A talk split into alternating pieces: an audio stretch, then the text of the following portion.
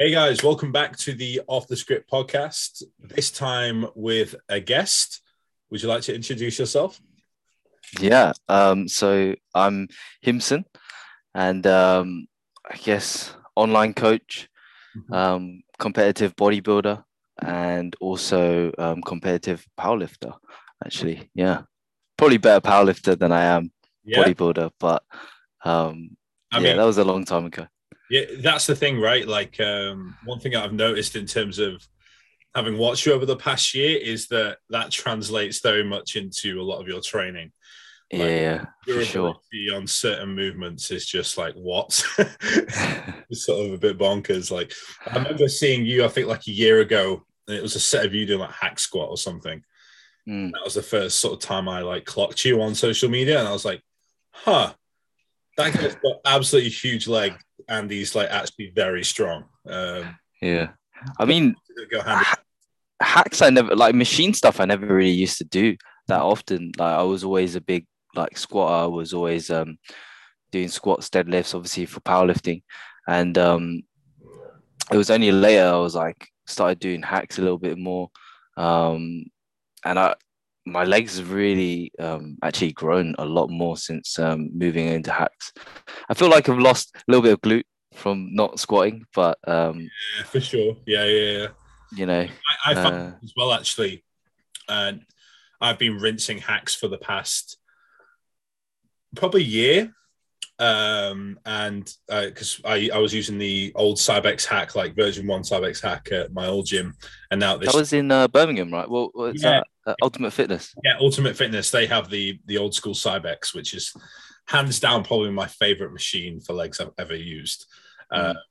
But Ultra Flex, where I've just moved, they've also got a V two hack um, by Cybex, and that is very similar, just a bit more brutal. On Do you the- find it heavier? I find it heavier, man. Same. Yeah. I find it that I don't know what it is. It's not like heavier by that much, but just a tiny bit. I don't know whether it's I think it not might... smooth. I don't know. Yeah, I don't know. Because it, I, I one hundred percent think the new one that like I'm using now is a lot smoother because it's just brand new. It's a brand new piece of kit pretty much. Yeah. Um, but I maybe it's the angle of like the foot plate, like the angle of the feet, or uh, maybe it's like maybe five degrees, like more steep than. than yeah. But, oh my God. I, I use that. I think, but yeah, my first session, like just over a month ago on legs, uh, Ultraflex, which was just after they got it. I used that. I was like, holy shit, I'm not moving anywhere near the way I was moving before. Uh, so I've, I've like since stripped it back and I'm working my way back up at the minute. So yeah. yeah. I like, I like it. I think the only graph, like anything I have with it is, um, I wish their handles were kind of like the pre-core ones, you know, where they kind of come down here.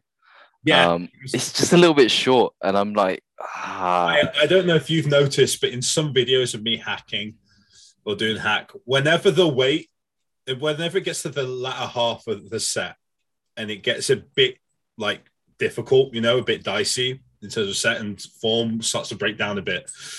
I my hands just come off the handles first. That's the first thing that happens. Mm. I think it's entirely down to being up there. That position is just. Anatomically just doesn't feel good for me. Like yeah. I'm quite a wide person. I'm not exactly the most flexible in the upper body either. Yeah. Uh, especially like through like my my like tricep and stuff like that. So I always feel a need to have something like that, like more forward, so I can relate. Yeah, I think it's uh, more to do with just um, the ability to Uh, stabilize your upper back as well. Mm. So pulling your shoulder blades together and whatnot, and just being in this position is more like it's more comfortable for you to engage your lats, right? Um, but yeah, I don't know if you saw C-bomb do. Uh, he did. I think he did oh eight plates God. or something, right? Yesterday or something. Yeah, and guy's strong. He he has always been like a very strong guy, and like somewhat I've always looked to him weirdly as like a strength goal, like aspirationally, like. I remember like for the past year or two, seeing him deadlift, seeing him mm. squat, seeing him do a lot of these basic like movements, and sort of bizarrely being like, actually, that's a great role model for that sort of stuff, as opposed to, I don't know, a Larry Wheels character who's insanely strong as well, you know? Yeah. Um, so it, it always intrigues me when I see someone with such a quote unquote pretty physique moving like poundage, like heavy, heavy loads like that. So yeah, there is- hang around with Ian Valliere too much, man. That's it. Yeah, yeah, yeah, exactly. Soon he'll be benching five plates as well. Yeah. Yeah. He's got a phenomenal physique though. I always think like those bigger guys are just built for deadlifts, man. Like they...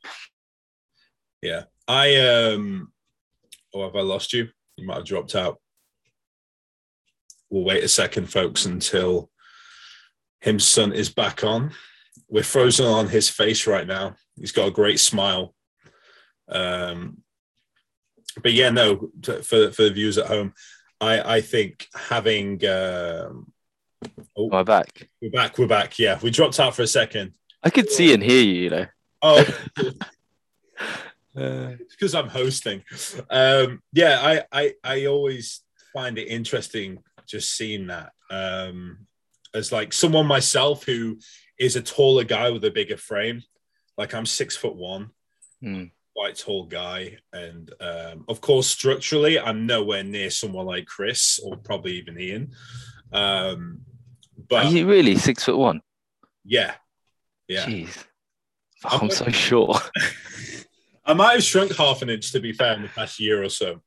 Uh, yeah, I, I, yeah I'm, last time I measured, I was like one eighty-five, one eighty-six. I think you know when you stand next to someone because obviously I saw you like a couple of weeks ago. Yeah.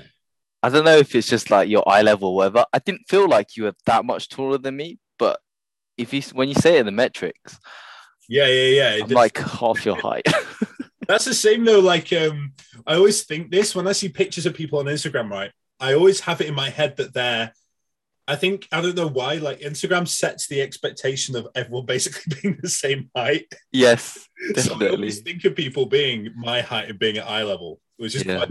Because then I go to a show or something, I'm like, oh, what the fuck? They're like half a foot taller than me or half a foot shorter than me. So, yeah, I can get that. It's a bit of a mind fuck. Um, yeah, I think Chris is like six two, something um, like that. So he's a little bit taller than me.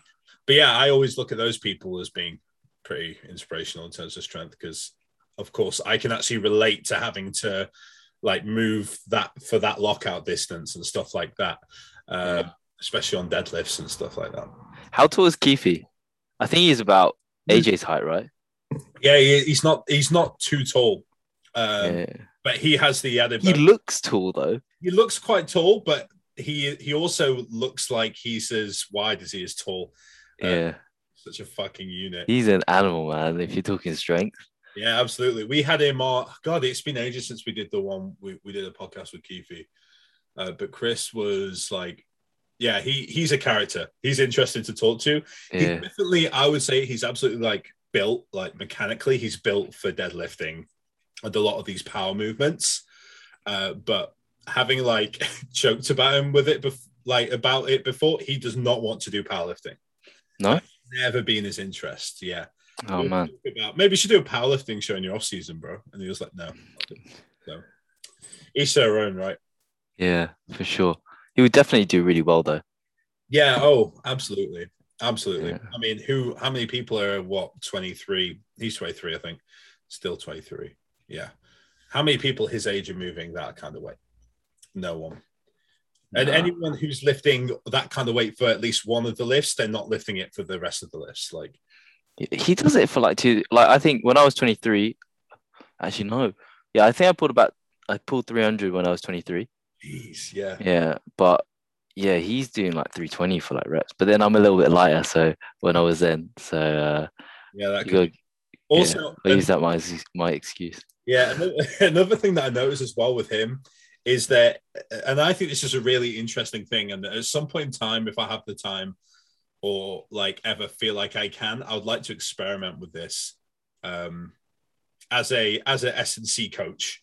I'd like to experiment with the idea of rebounding repeatedly over the course of like a year and a half. Like he, he has like rinsed shows for the past few years, pretty much. Competed the year before, competed this past year, and now he's going into what appears to be more of a long off season.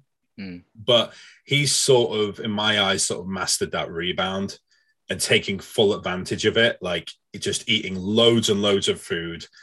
Um, taking advantage of how like insulin sensitive he is and the rest of it, And it, I think that translates very much into his lifting ability. Like, I know post-show for me, at least, like, I've only prepped once, um, like, being show lean once. But even when I was, like, God, sixteen, when I first, like, dropped weight and then started to eat more, I, I felt like I could lift the world a bit, you know? So I, I think um, that's an interesting sort of thing maybe to explore. As I, I think, yeah, I think a lot of people can do it. Like, a lot of natural bodybuilders tend not to. I yeah. think people definitely can gain a lot from it, but mm. I think really what's holding most people back is more the mindset of being able to do it. So, like, um, how much diet fatigue that you hold throughout the season. Um, that's definitely, like, one thing for me um, from two thousand nineteen, why I didn't prep. Like, I probably could have, like, built muscle still and progressed in the look from two thousand nineteen if I competed to two twenty, but nah, man, like, I think mentally I wouldn't have been able to to, to cope, you know? Yeah, for sure. I, I think um, the reason I say that was because I know, and, like, if you ever ask A J or someone, they'll they'll tell you this as well. Like, with me, uh, pretty much immediately post show, post my last show, I, I was say I was to A J, I was like, I want to compete next year. I want to compete next year. I want to compete next year. one hundred percent. And he was like, no, don't wait. Um, yeah. And I think I think part of that is, like, you talk about the the whole mindset behind it. Like, I had it in my head already. I was like, let's get to work. Let's get to work. Let's get to work. Um, my body didn't really want to respond for the first, like, two weeks post show. Of course, makes mm-hmm. sense. Your body's all over the place in terms of, like, stress response and everything else, and, like, the massive influx of food. But um yeah, I, I still had that mindset going into the off season, and I think that that's why I progressed very quickly for that initial part. Um, but I, I do agree. I think it's very much a mentality thing, and I think Keefe would tell you that as well. He's very much an advocate of, like, having his head in, like, a certain headspace to do things. Hence why yeah. you like the exact same music for top sets and stuff like yeah. that. He's definitely there. Like, he can, he's got that, like, whether it's a genetic thing or something he's worked on, he's definitely able to to do these shows, like, year on year, and have absolutely no problem with adhering to the yeah. diet. But, you know, I think not everyone has that ability to to do that, right? And that is definitely something that can hold people back from competing year upon year, right? Yeah. Uh, oh, more so than anything else, if if, if I'm honestly. Yeah, and I think as well, um, because I think it might be a location thing, because Keefe is, like, out in the sticks, right? Like, up in the Highlands somewhere, just throwing weight around. Um, yeah. So I imagine it's partly, like, where he was, like, where he's been brought up and stuff like that. Like, yeah, even if he wanted to cheat and binge on his diet, he couldn't. he'd have to he'd have to walk or drive for, like, an hour just exactly. to get, like, to a supermarket. He'd have to put serious steps to go anywhere to do what he wanted to do, even if yeah. that's funny. Um, yeah, let's get back around to you though. So, um, obviously, you, you've been through a, fa- a lot of phases in terms yeah. of, like, your fitness journey, and, like, why don't you tell me where you started? Uh, like, what's your story? Yeah, so I guess from where I started, um, very similar to, to most people, I guess. Um, your, uh, I think it started for me when we first started buying clothes, right? So um, when J D, I don't know if it, um, this is before your time, but uh, but J D Sports, when they were doing, like, I think two for ten pound kind of t-shirts, okay, and, you're, yeah. and you're buying them, and you're like, oh my God, is this how I look? Like, I'm wearing, like, a small t-shirt, which looks like a large oversized t-shirt as people would wear now, but it wasn't in fashion then. Right. Mm. And that's what really triggered me the most to, to, to make that change. I was like, fuck, I look, I look shit in these t-shirts, you know, I want to get a bit bigger. And, um, yeah, it all kind of stemmed from there. And I started training. Um, and that took me to about, you know, I was probably training in, like, a, I would say, like, a miniature hardcore gym that was very local to me, and um, Blitz Gym. Okay. So shout out to them, but they're now shut down. Um, but yeah, I was there, and I think from from there I had um, I was at uni at the time as well, nineteen, and we had a uh, a work placement kind of module that we had to do, and I chose to do it at this gym called Genesis Gym, which is a powerlifting gym. And that's kind of where everything kind of exploded from. Um, at the time, um, you know, there was a, a big group of British powerlifters that were um, prepping for the, the finals that year. And uh, I don't know if you, you've heard of Phil Lurney, right? I have. I have done, yeah. Yeah. So Phil was... Um, and there was a large group, and they were all training at um, Genesis. So this was Phil when, before, you know, him doing all the business stuff that he does now, he was doing powerlifting. He was still working at Third Space. That's when I met him. And he actually, funny enough, got me into um, the whole um, P T and, you know, fitness industry, industry thing. Like, that's how I knew what I wanted to do. Um, like, he was speaking to a few people in the gym about nutrition, about training. Um, and I was work. I was there at the time working, doing the um, uh, the work placement, and that's kind of where um, you know, I developed that, and I said, oh, this is something that I want to do for the future.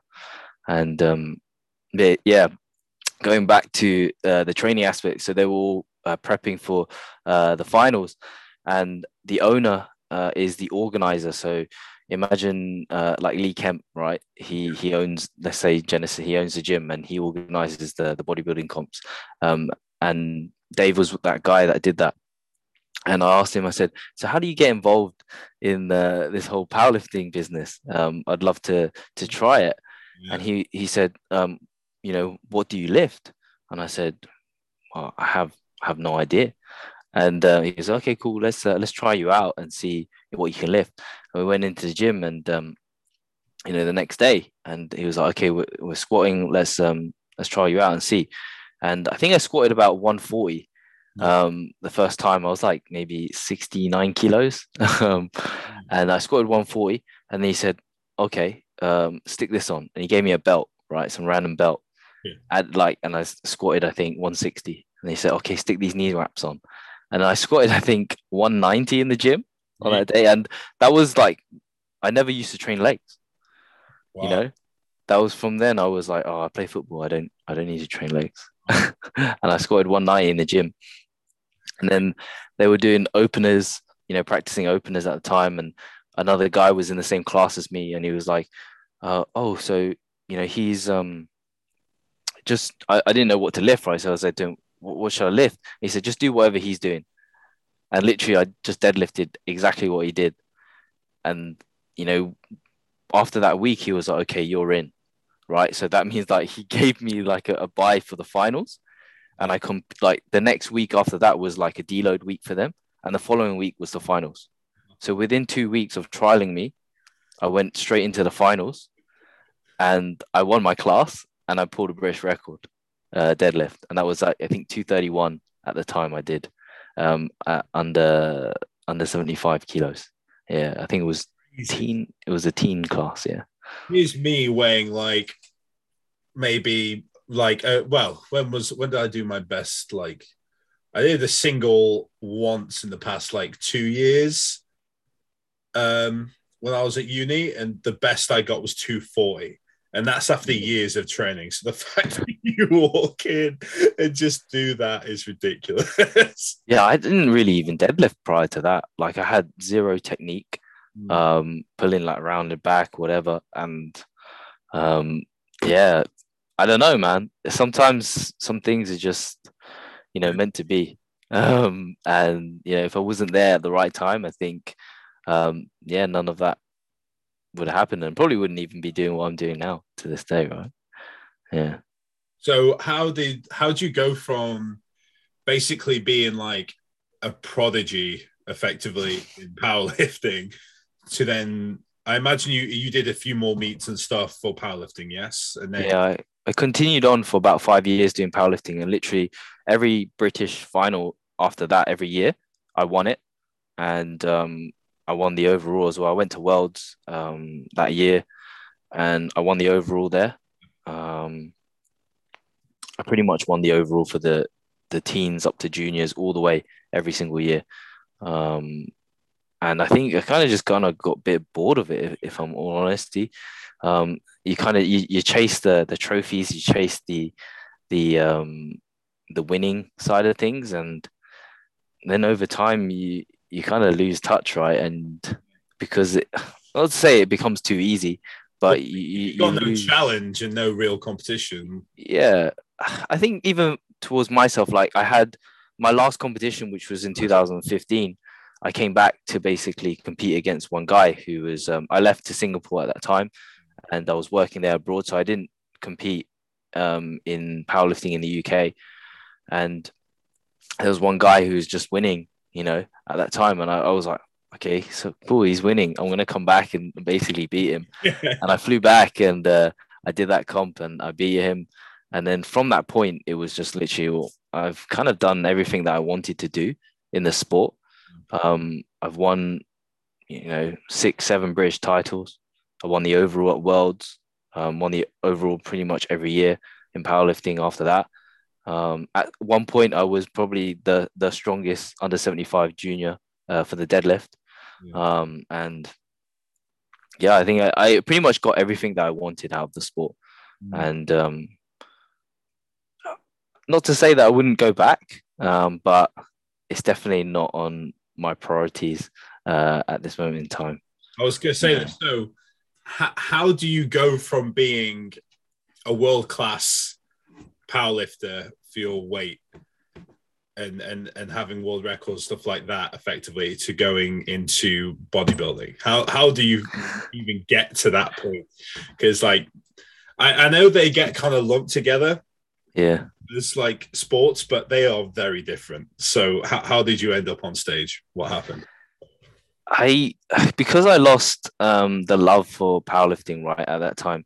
And when you go through that post-meet kind of thing, it's kind of like post-show, right? You kind of lose direction. You lose, you have the blues, right, from it. And you don't really know what you want to do.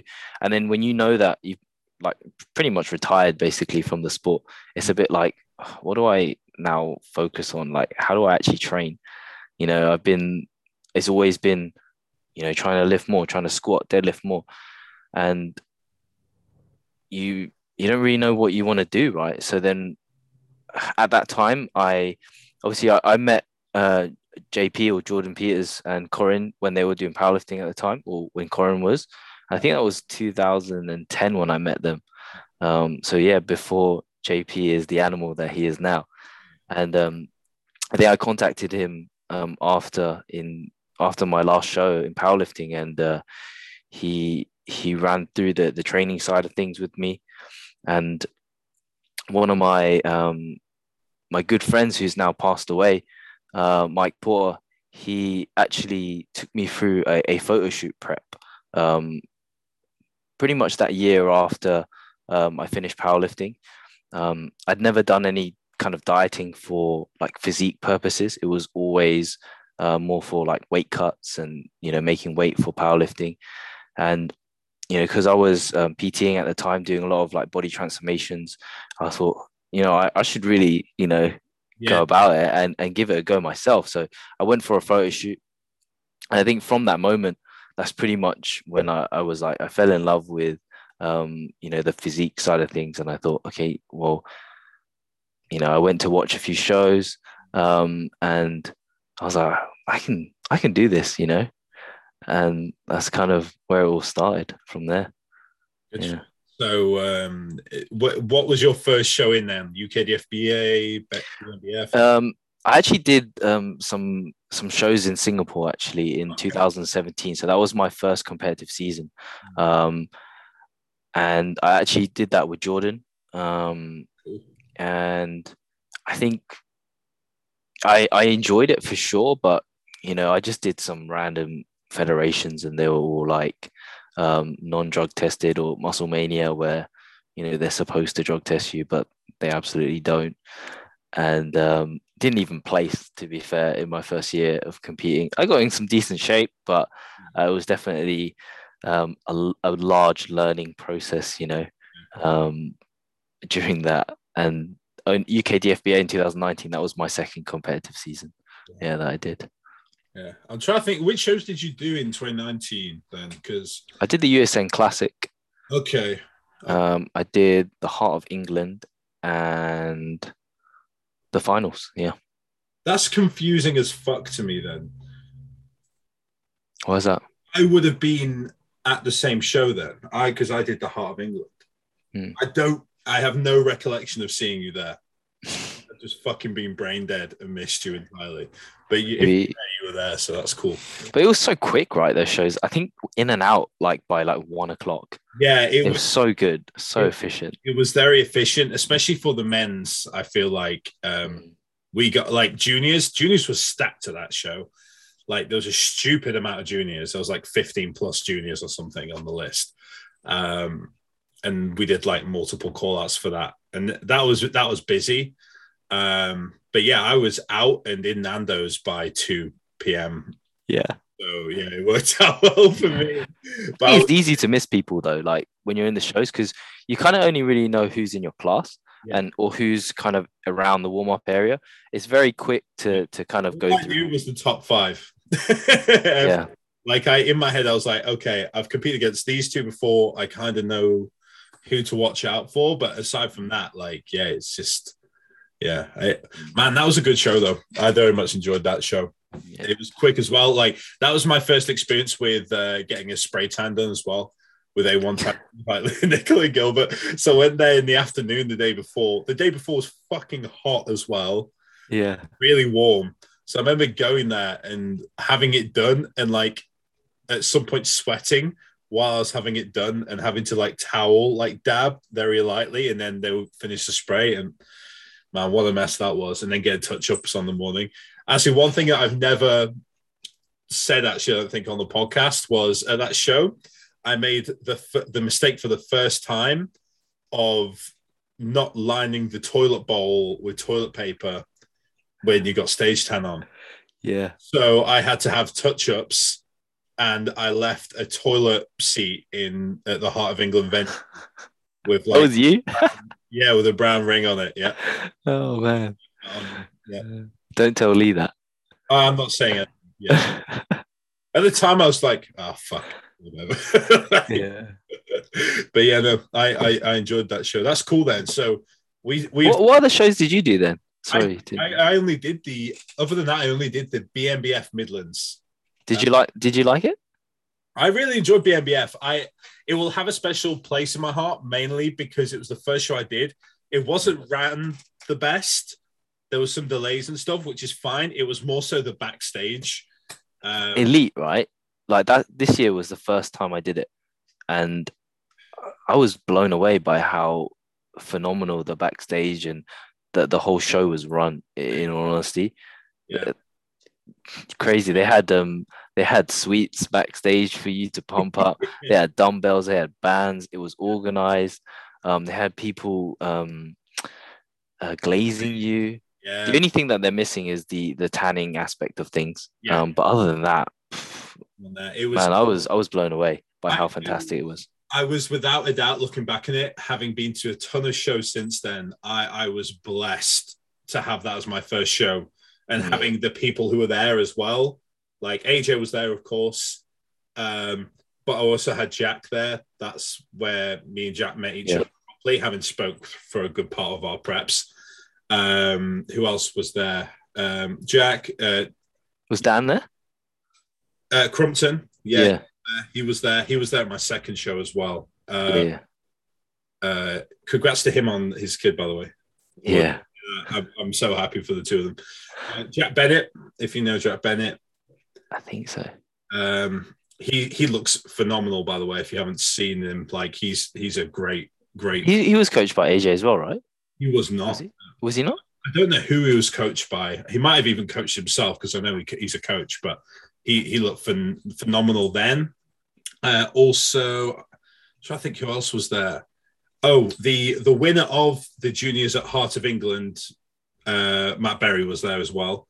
Yeah, so we we did t- we did the whole of that season together pretty much, or like the, the whole of my first season was with him. Um, and there was a few other people, but we because there was delays in the show, there was an extra like half hour to an hour backstage. Where just the juniors were just in a room together, just being dicks, just doing dumb shit, doing curls, making Arnold impressions, just the full uh, night, like making pumping iron quotes, just being dicks. Um, just annoying the, the That's awesome. Yeah, it was it was a lot of fun, man. Um, but that that was my first season, so I I, I think I was actually kind of blessed with the, the shows that I did. on the season that I did it. Obviously, since then, yeah. I've had the past two years, which have been like all over the place and very difficult to like get around. And um, I, but I do think, having seen the shows more recently, like the feds have done a good job at like pulling everything together and making things work still, which is yeah, nice. It's pretty nuts, right? Yeah. So, um, what other shows have you got this season? What else? You oh got? man, so uh, it's, it's kind of up and down, man. Like we've got um, um, potentially the, the U K D F B A um, on the fifth, which is I think the Southern show. Yes. Um, so that's probably my next comp.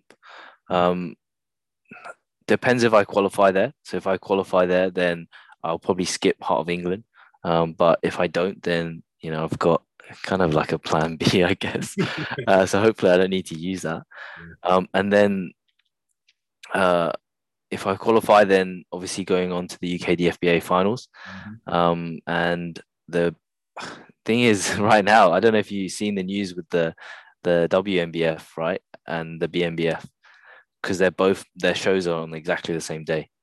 Oh. Um, yeah, I, so you're not seeing it. Okay, I've not seen that. So yeah, basically I've paid for the W M B F like ages ago, right? Yeah. Um, and then the B M B F is like on the same day, the final. So I'm like, what, the- what, what do I do? The do I do the you know the prejudging in the morning at in Leicester and then go down to you know Leatherhead in the evening to do the finals of the B M B F? Commentary on that? Have they figured that out at all? Like, I don't know, man. I don't think um, I don't think there's going to be any budge. Who, who, who looked at that and went, "Yeah, that'll do. Yeah, let's do that." I don't know. I th- yeah, I don't know. Um, it is what it is, right? Hopefully, um, there comes to be some sort of agreement and somebody shifts, so that then all the athletes can actually get to do one or the other, uh, or both. Sorry. Otherwise, yeah, it becomes one or the other, right? And then you have to choose. And I guess it's kind of annoying because it puts all of us as athletes in um, in a dilemma, right?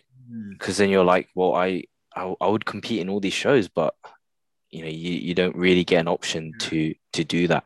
I think the B M B F is great because it's just bodybuilding, right? And I love that side of it.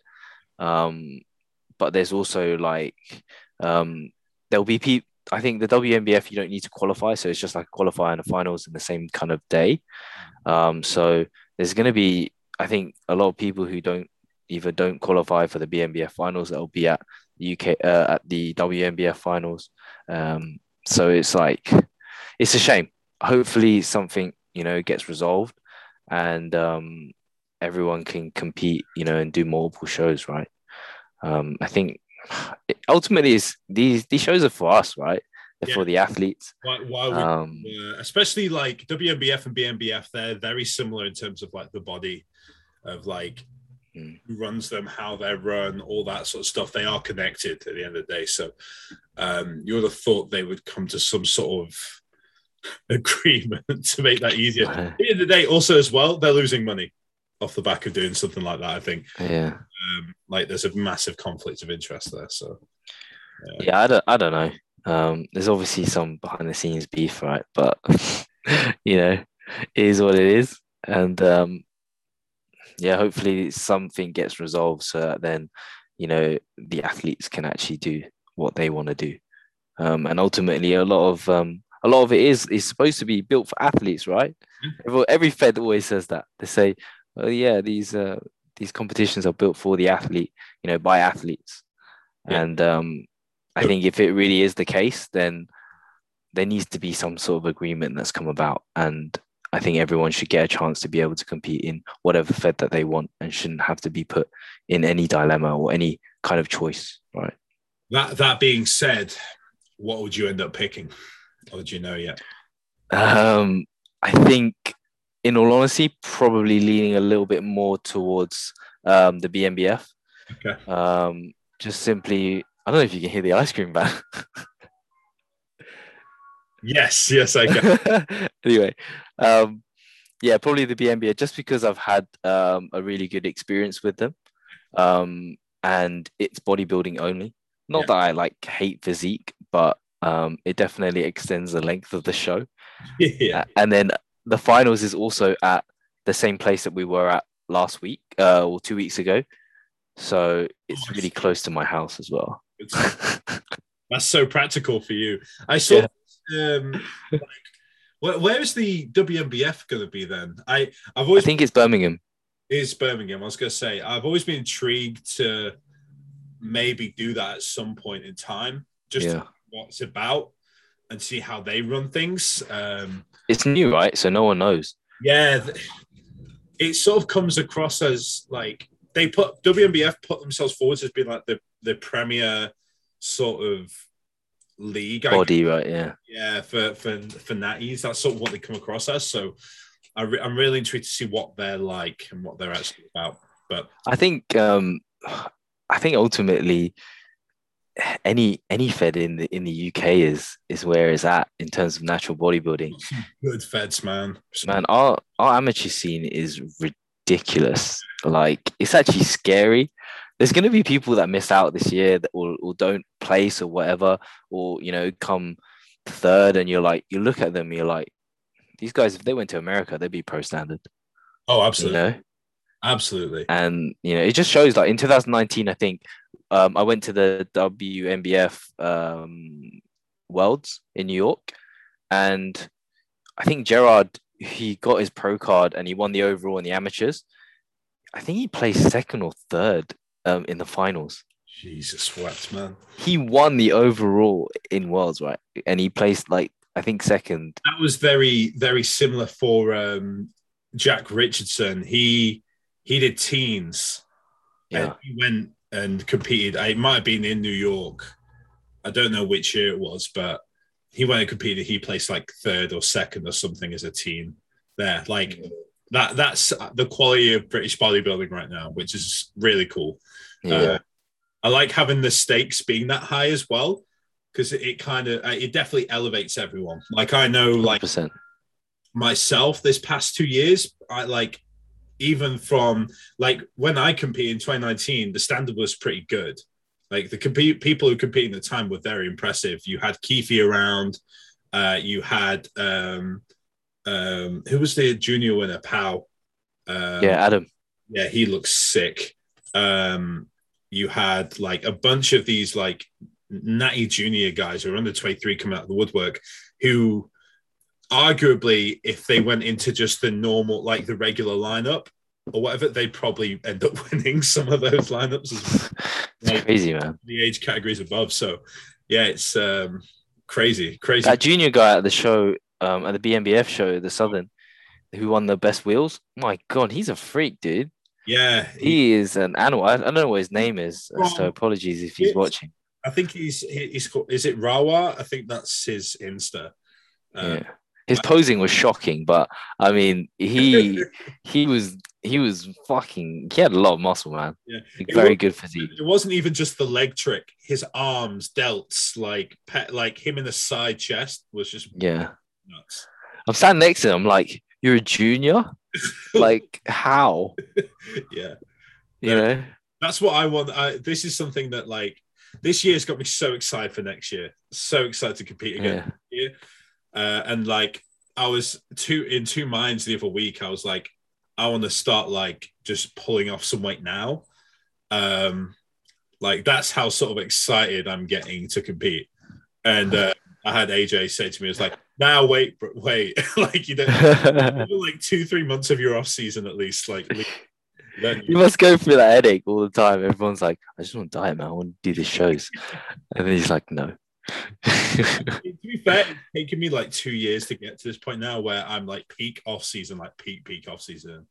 I'm one hundred ten kilos, heaviest I've been in my entire life. Like it, it, it's taken me to this point now after five years of training to get above the weight I was at when I was a fat fuck at fifteen. So, and now I actually feel heavy. Like I actually yeah. feel really heavy. So um, I'm I'm ready to diet. I'm ready to I'm ready to get step on stage, man. This that's should... a good place to be. Yeah, absolutely. I think that's when you get the best preps, is when you're like, I'm I'm ready to diet. Yeah. I think this year for me, like when I started dieting, I was like, I'm ready, but you know, I could do another year off season. Yeah. You know? Okay. Um, yeah. I, I and think I was kind of like that. I had the blessing though of knowing, I think that this, like, uh, in my head, I was like, well, I have a cut off for juniors, right? Age wise, like I'm twenty-one yeah, now. For sure. And like, really, damn. Yeah. I'm limited still in terms of, time. I'm limited in terms of time. Right. So that, that's always something that's in my head is like, I'm on the clock, and I, I've been on the clock for the past two years and it's not stopped ticking.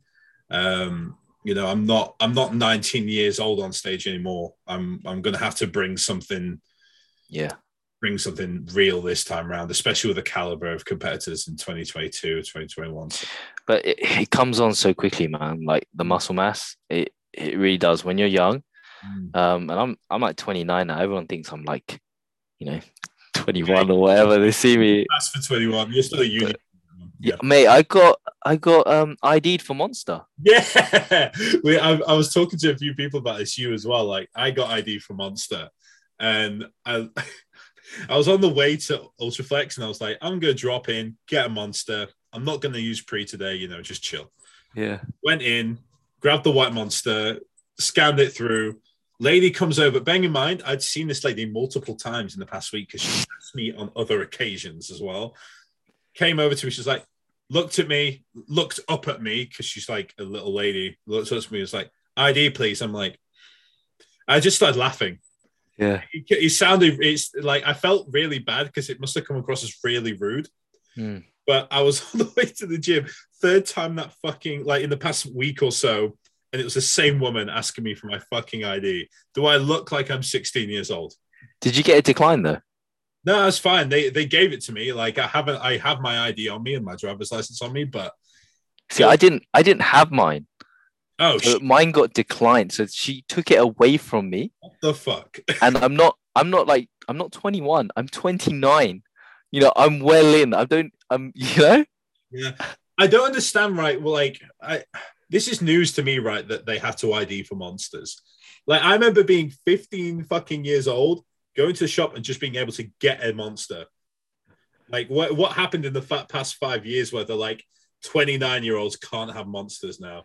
It just goes to show, right? This must be scary. Something something that they're putting in there must be, yeah. Um, you know? You've probably gotten like five lawsuits from parents or something over something. And now they're yeah. like, nope, can't do it. And that's, that's annoying. Yeah. I, I was, I was talking to, uh, do you know, Caitlin? Mm. Uh, Caitlin Hall. We, we, in, in one of the group chats, I was like, yeah, it's. I was ranting at this point because I was mad at the fact that I've even been asked for the third time, um, and I was like, "But it's fine for me to go in, get like a like a liter of fucking like iced coffee or something.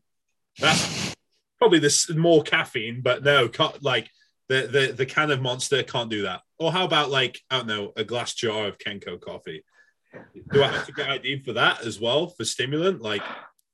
Oh, I don't know if it is it is it just a stimulant that they're IDing you for, I don't, or is it? I mean, something else? I you would have thought something like uh, the one everyone raves about, right? Is aspartame, um, mm-hmm.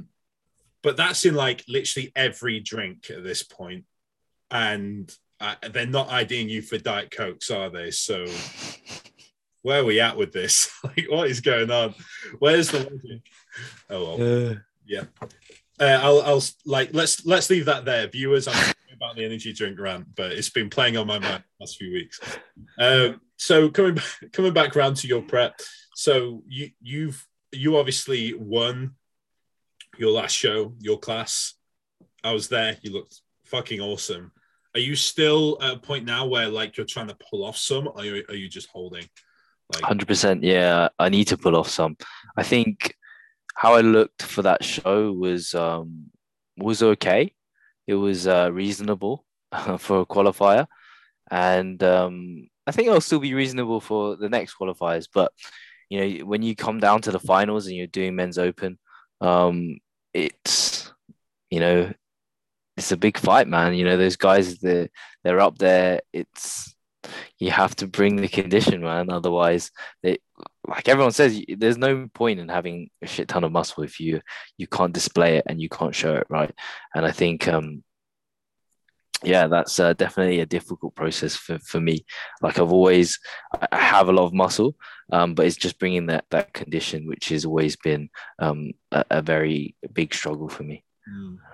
I I will say, like I I thought at the time, considering obviously your like hospital trip at the start of the week, the fact that you like on the day managed to pull up and got better over the course of the day as well mm. was pretty impressive. And by by the t- by the end of the day, you were like on, as far as I'm concerned. Like I think at the start, it was kind of clear that you were maybe not so confident about what you might look like.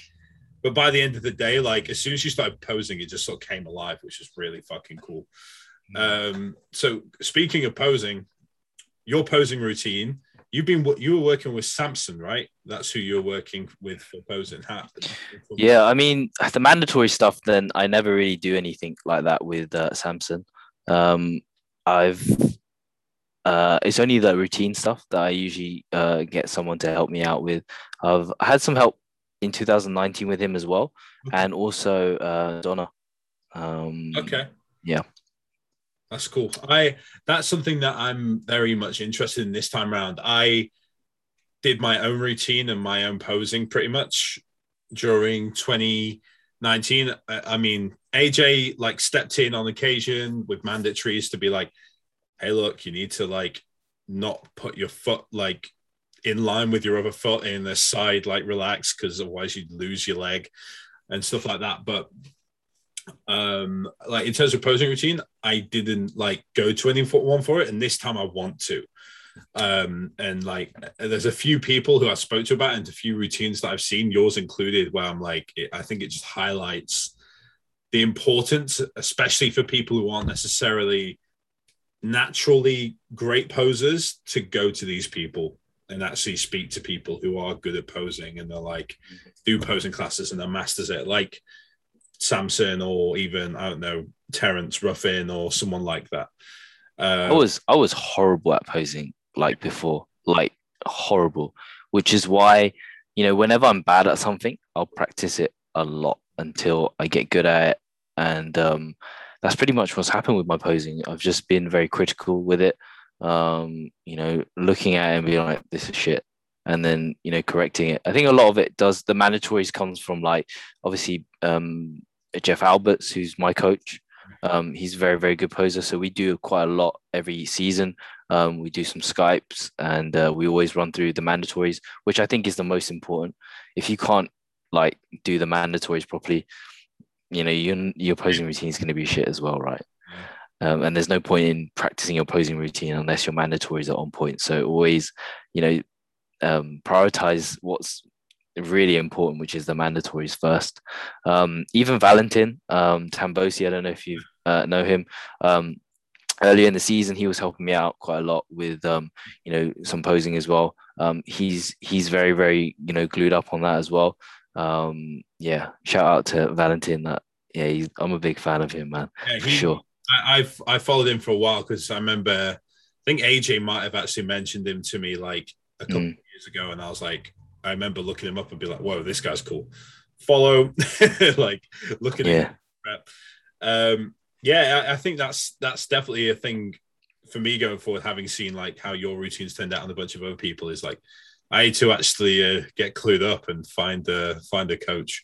Maybe Sansa, yeah. Who knows? I might. I might. He's he's great, man.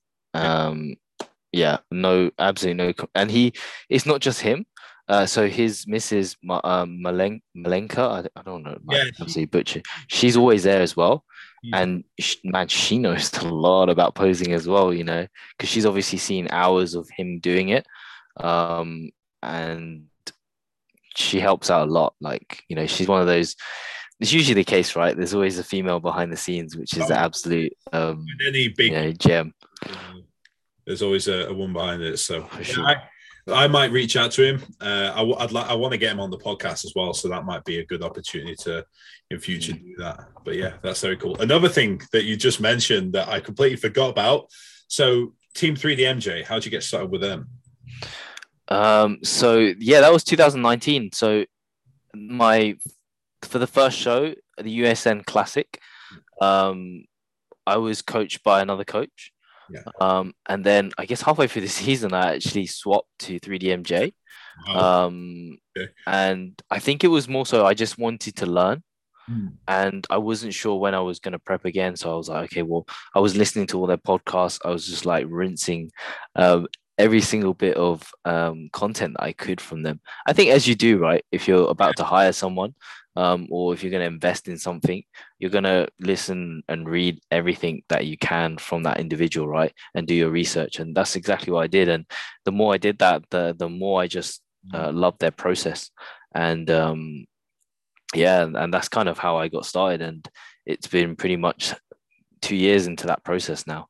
Um, and I feel like I've developed a very, very strong coaching relationship, as you do, right? Even say yourself and, and A J, uh, I'm sure he knows you very, very well as yeah. not just like, maybe not even so much your physique and your body, but definitely how you, your mindset works and what yeah. triggers you and what, um, what gets you going. And I think that's more so important when it comes to coaching than, you know, the X's and O's.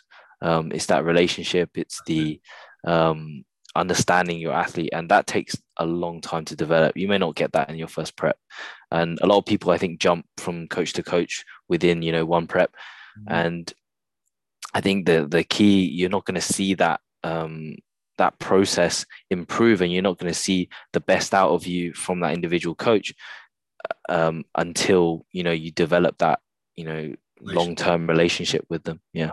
Yeah, for sure. I, I one hundred percent agree. And that's that's why, like, I like even for next year, I've already spoken to A J about it in passing. Like, I will be I'll be prepped by him again.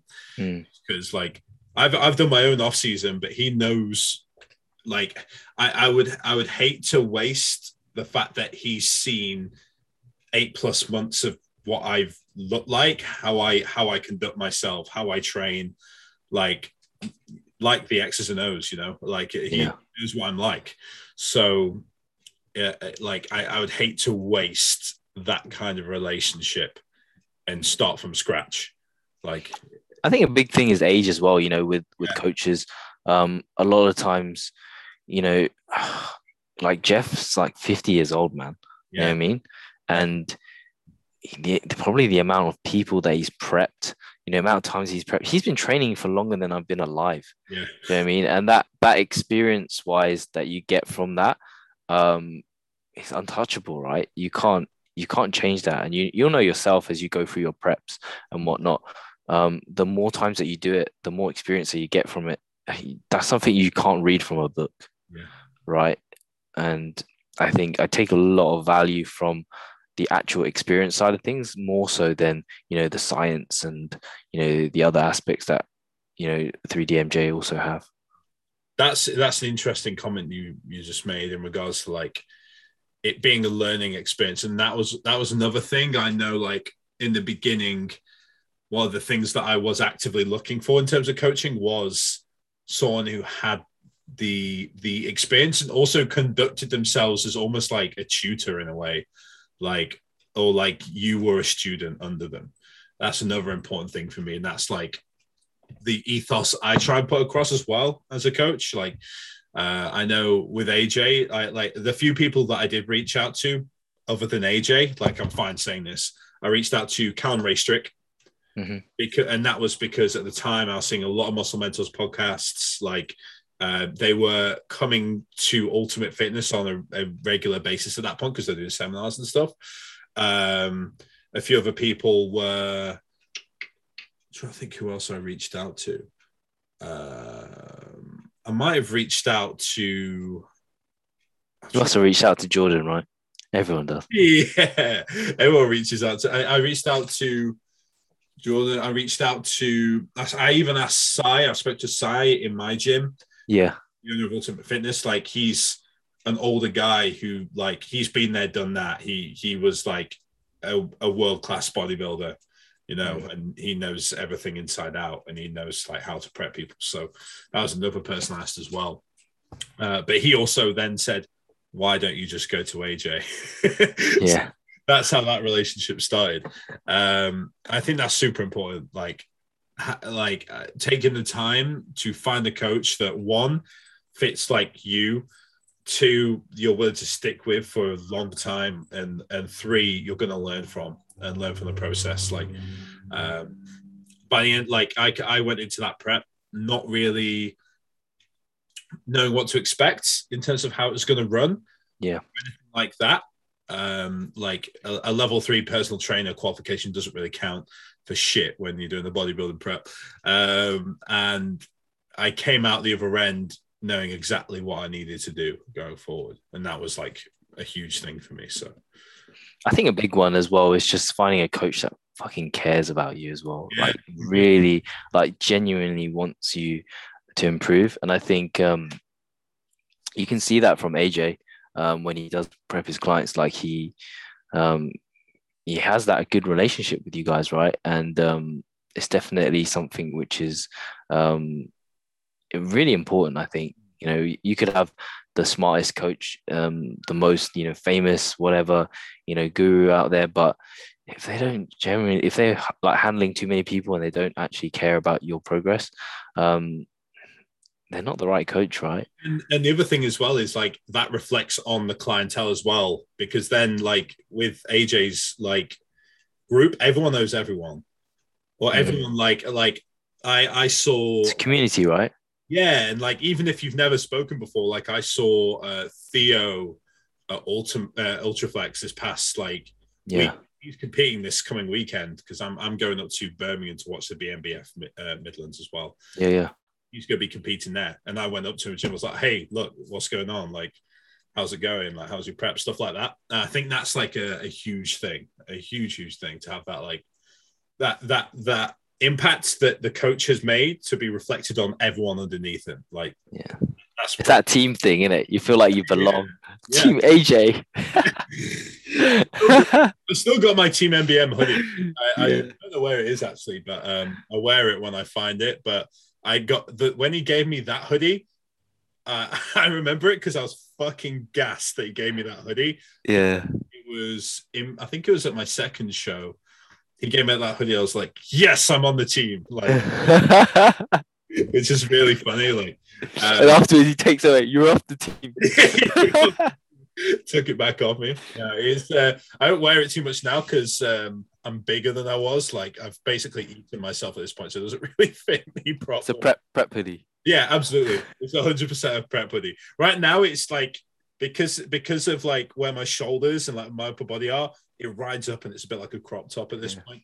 So, so yeah, A J, if you're hearing, uh, Jermaine needs a new hoodie. A J, yeah. I, I was actually, that was the other reason I was gassed with it, because it was an embroidered hoodie and it was one of the new hoodies at the time. I was like, I'm one yeah. of the first fucking people to get this hoodie. Yeah. I was, I was gassed about that. Yeah. So get coming back around to uh, the topics at hand. Um, yeah. I think that's an important thing for people who are going to be watching this. Like uh, our viewers are a good mix. Like some of them are like, like from what I've seen, a lot of young people who are just coming into bodybuilding in this sort of niche of the fitness industry. Um, so them hearing stuff like this, I think is like super beneficial, super important. It's something that's not necessarily covered a lot on this page because we tend to get a lot of, how do you say it? Like, I guess a lot of like older people who, who want to talk, uh, like who want to talk about topics like nutrition in depth and gut microbiome and digestion, stuff like that. We get like stuff like that on here as well. So I think for the people watching, definitely take your time. That's, that's a huge thing. Take your time, figure out exactly what you want and uh, like what sort of coach you want to be working with in future. Because uh, yeah, it makes a huge difference. Makes a huge, huge difference. I mean, yeah, I was I was always into the science and all the, you know, biomechanics and, you know, the gut stuff and whatever. All of that stuff is great, right? But uh, there's nothing that beats, you know, coaching is not just about the science and not just about, you know, those, the, the X's and O's. Like I always say it. And I just think the relationship that you get from your coach, you know, the feedback, um, there's no point in telling someone all of this stuff if they can't apply it. Yeah, exactly. Like if you just told them one thing that they could do and they actually executed it, that's that's more than enough. That's value there, that's right? Um, and I think a lot of people get that wrong in terms of coaching, is they try to give too much. Um, and it's like, what can you actually give this person in front of you? Um, the one thing that they can action for the week that is going to be the biggest rock, that's going to change everything, right, for them in that week. Um, and it doesn't have to be massive, right? It doesn't have to be like, oh, drop you know, twenty grams of carbs and eat, you know, this Pop-Tart. It could be as simple as, I want you to start writing out, you know, what time you're going to eat your food. And yeah. that keeps your adherence, you know. Um, it could be as, as simple as that. And, uh, but it can make much bigger changes than, um, you know, more the science and, and that. Adherence is key at the end of the day, like. For sure. It's all well and good. You could have everything in the world like done for you to a T and it be perfect. But if you're not consistent, there's nothing that's happening there. Like, yeah, it's just it's just pulling, you know, the the horse in front of the cart, right? Or the cart in front of the horse, even. Butchered that. Um, but brain right there. Yeah, there you go. Um, but it's always the case, right? People getting lost in in all these, you know, the smaller rocks, right? The higher fruits. Yeah. And they they forget about the things which are right in front of them that they haven't done, that they need to do, which is going to get them basically eighty to ninety percent of the results, right?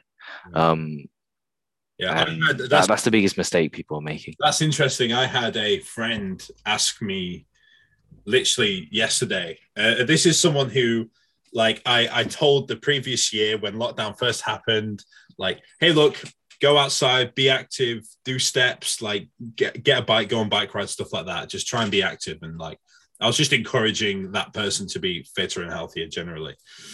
And um, she came to me the other day and was like, can I, should I buy this? And sent me a picture of a Herbalife product. And after... Use my code. After initially not plugging Herbalife, fuck Herbalife. Um, but after that initial thing, I was like, hey, look, at the end of the day, what did I tell you last year? Calories in, calories out. So why are you looking at this? Think it's going to make you lose weight. Like, yeah. like it's all well and good, like if you want to get a greens powder or something like that, but people um, get lost, right? There's too yeah. much information, there's too much noise.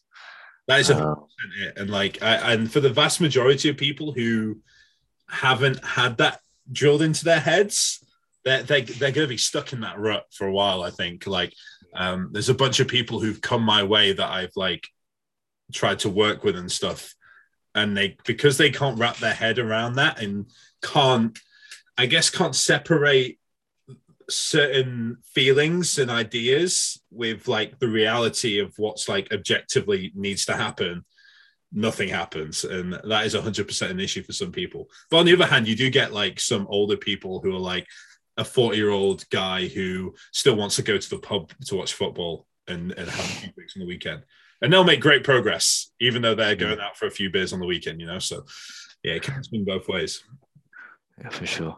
I always use the analogy of um you know um people spending like three, four hundred pounds on like the best, you know, face products. Like what, what I use to to clear my spots, but then, you know, they don't even wash their face every day. You know, that kind of shit. Um, so true. That's usually what happens, right? And the same with training, right? People focus on all these, you know, other factors, all this fancy stuff, reverse bands, you know, banning this, you know, resistance profiles, supplements, you name it, right? But they don't even go to the gym. Yeah, they don't, you know? Train fucking hard. Yeah. Well, we don't even turn up to the gym some weeks. It's like, well, there's your answer, right? That, that is that, that is a question actually that I'm I'm intrigued to know what you think. Do you think do you think it's acceptable for someone who's just started the gym to be using um, like force profile stuff and using like bands or reverse bands on something, even if they're hack squatting like ten kilo a side or something? I think it. It really depends on the context. Like it depends on um, if if I was in the gym, like coaching this individual, I probably would uh, do a little bit of uh, resistance profile stuff, because a lot of times you'll find, um, you know, beginner clients, they, they'll be able to to lift um, and have a lot of strength between one range, but then severely be underloaded in, yeah. in another range. And that, And I think it could be beneficial for them, but only if obviously you set them up in that scenario, right? Um, and you're you're using and you understand the the, the principles. So if you're PTing, um, and I used to do this myself in the city. Yeah. Um, it's very quick, right? It was just like bang it on, and the band's always there if you're working in the studio. But then if you're like online coaching and you're telling someone to do that, probably, um, yeah, probably not the, the best thing that you yeah, can true, do in the world. True. You know, um, I had a um, like staying on topic. I had a kid reply to my questions like Q and A the other day. Um, and he's replied to them like a few things and asked questions before, uh, but it was, um, oh, what was it? It was something like, yeah, I, I'm trying to do a lean bulk. This is like a sixteen, seventeen-year-old kid. He's like, I'm trying to do a lean bulk. I want to put on lean tissue. I don't want to gain fat. Um, should I, um, like, sh- uh, I've seen people dropping, like, food on rest days. Should I also drop food on rest days? Um, and will that maintain my lean bulk? And I was like, no, no, that's not what's doing. It's like, again, you get trapped in the idea of like certain things meaning certain things. And I was like, hey, look, man, like it's it's you being in the caloric surplus, everything else outside of that, like you periodizing nutrition and stuff. Great. Go for it. Do it. And it, it'll probably help you like in terms of training and how you feel and, you know, digestion and like insulin sensitivity, all that kind of stuff, you know, could have an impact. Like, um, but it, it's the P's and Q's, like focus on the P's and Q's. You, you're trying to be in the surplus. And this is someone who's just starting training and they're yeah. already talking about periodizing nutrition. It's like, crazy, right? Yeah. And I'm like, hey, bud, just focus on, focus on. When, I, when I've started, I didn't even eat. Yeah, bro. I just, I just trained. I, I, I had no clue. I had no fucking clue. I, I did a bodybuilding dot com diet. That's, that's how I, I did. I did. I used to have like I basically did keto at one point when I was sixteen. The, the Tupperware had like asparagus or some shit in it, um, eggs, uh, like like boiled eggs in it, and then like fucking turkey or something. And I used to get on the train with it and just horrify the people on the train because it would stink. And and that was like the the era. Like I, I think after. Maybe in the past, it might be in the past two, three years, maybe because of like the abundance of knowledge that's now out there with people like J P and stuff. Mm. Um, there's been a very big paradigm shift in what a lot of these younger guys who are sixteen are looking at. Like, um, I keep... who, who uses social media the most as well, right? Like, you gotta look, it's, it's definitely the younger generation, and they can follow whoever they want, they can read whatever they want, take it in whatever context that they want to take it. Um, and I think that's the scary thing. And there's no filter on it, right? Um, whereas when when I was growing up, there wasn't there wasn't any of that. And I would just look at the people that were big in the gym in itself. And, you know, whether it was right or wrong, what they did, I just fucking did it. I was like, oh, he's doing that exercise, I'm going to do that. Yeah, I, that was, you know? I didn't I didn't train legs for my first year until, oh, shit. Yeah, same. Um, And then, and then I like started training and I asked like a guy in the gym, hi, hi, can you teach me how to squat with the barbell? I was like, yeah, sure. And then like the next week I was trying to do one rep maxes and shit, thinking I'll grow. Like I, I think going through stuff like that is super important to what, what made probably us and like our yeah. generation what, of people, like what we are. Uh, whereas I now wonder, are these younger people who are getting into this sort of field, like, are they going to have that role model of just, hey, look, do the basics, train fucking hard? Or are they going to get trapped in certain things like that still? Even though there's like, like I, I, I will say as well, sorry about the rant, by the way. I will say, like, when I was sixteen, I did kind of wish there was more out there.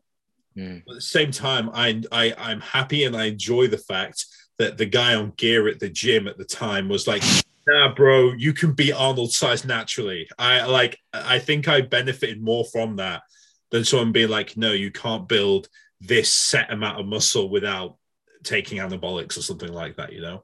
I, I had no idea about anabolics, you know, yeah. when I was like, it took me, it took me ages to even realize that people were on anabolics around me. Yeah. And like, there was people like lifting, um, the gym was lifting like, I thought, one hundred sixty-seven kilos, right? And he was like fifty. And I always thought he was natural. And no one has said anything. And uh, somebody um, told me that in the end. And uh, I was absolutely devastated by that. I was like, what? Yeah. He's on, he's on steroids, you know? Yeah. Um, but yeah, now it's just like, it's common knowledge, right? Yeah, for sure. It's like when we were younger, and um, I'm older than you, but um, when, when I was younger, uh, the first thing that you would do is kind of like you train, you and you'd get a protein shake, right? That was like ritual. Now it's like you train, you go to the gym, and the starter pack is you take drugs, you take steroids, right? So true. It's like, what the fuck is going on with the world now? Here's, you know, here's some resistance band and some fucking... Yeah, literally. Yeah. Here's resistance band, here's some knee wraps, and uh, here's your here's your starter pack of steroids. Here's your stack. This is uh, this yeah. is the base of everything. Yeah. yeah, that's super... That's that is totally like a thing. And like uh, another thing that I was talking to some people about the other day was the idea of... Um, particularly with women in in bodybuilding, I feel like there's a, an expectation now to get to get like a pro card by the time you're like twenty-two or twenty-three. For sure. I, I think that's a big thing as well. Like looking at some of the younger girls who are coming up right now, um, there's like a level of expectation there with like, I can't remember what her name was. There's that one bikini pro who turned pro before she was eighteen or something. And that became the standard, I think, at that point for female pro. Um, so a lot of these girls are coming up and, and wanting, and they're chasing that pro card. And I, I would almost dare to say that culture of um, like training, diet, and drugs all in one combo, like for the first time bikini competitor is is is like such a, a women thing. Like it, it seems like it's very dominant in like the females mm. right now. Um, See, I don't, I don't even care about a pro card, man. Like I just, I just want to look like a pro. I don't like, even if I didn't get a pro card and I look like a pro, I'd be like, yo, whatever. Yeah. You know what I mean? Because then you, you basically everyone like you, people look at you and be like, you should be a pro, right? And you're like, you probably could be a pro, right? But you just, you don't really care. You maybe you haven't turned up at the right place, whatever. And I think that should be, you know, the, the key, right? Is there's no point in having this card when you don't, like people look at you. That, that I think for me, that would be the worst thing ever. If you have like in your bio, like, oh, uh, whatever pro. And then people look at your profile like, you're a pro? You know, God, that would kill me, you know? Um, and that's definitely not where I, I would want to be. That's super like poignant as well. Like I, that was another thing I put on my fucking Q and A on my story. Yeah. Someone um, sent me. I'm not gonna say who. I know who. Yeah. I, I I have a lot of respect for them for asking me that on the story. Uh, they like my opinion is right, and this is opinion of quite a few people who I'm not going to name because I don't want to like direct anything at anyone. I want to try and avoid, because I know some people are a bit like more sensitive around this sort of thing. No, I would just kill people. I I, was... I don't want to kill people inside. Uh, yeah. I I fail to see the point in getting a pro card to then never have any success as a pro. Yeah. I think it's it, it's a bit pointless getting a, like, let's say I were to turn I F B B pro in two years' time. Yeah. Great. I then have, let's say I even had any potential to be a good pro, because there's a pro, there's turning pro, which is basically just amateur still. And then there's being a good pro who's like winning pro shows or placing top three. Um, I, I, I failed to see the point in doing that then to spend the next five years getting anywhere as a pro, as opposed to staying amateur for, I don't know, those five years, still winning prize money potentially if you were doing like a certain federation or something, um, still doing very well, building a presence, being very popular, and then at a point where you're actually very, very good, then going for a pro card. Like I know a few people have done that in the past. Like I think, is it Peter Molnar did that? Um, He he was he's a crazy physique who competed in like uh, P C A pro sort of stuff or just general P C A for years and years and years, and then this past year turned pro, started going into pro shows and placing in the top five straight away. Like, I th- I think that makes more sense. And that seemed to be the trend in like the nineties as well, because pro cards were so much more difficult to get. Um, and it seems like now a lot of pro shows are handing out pro cards to like top threes and stuff in some divisions. That's mad, isn't it? It's just bonkers to me. Like, yeah. And bearing in mind, in the, I think that that's reflects on why the U K pros are so good. Like, our, our like scene for U K pro bodybuilders is incredible. Like Nathan D'Asher, he's like a multiple pro show winner and um, like been to Olympia multiple times. Obviously, you've now got uh, James, who's just like coming into his own. Competed last year, won two pro shows off the bat, like, and going to the Olympia as well. Like, I, I think that reflects massively on like, on on like the how hard it is in the U K to get a pro card, even. Even Sasan, right? Like, if you're looking at the, I think the old, um, is it U K B F B F F or whatever it is? Yeah. yeah. It was only one. It's it's like what we have in the natural bodybuilding scene now, right? Yeah. Um, only one person gets it, and that is like, so. That's fucking elite, man. That is so sick. Yeah. Like, so it then becomes prestigious, right? Oh, so sure.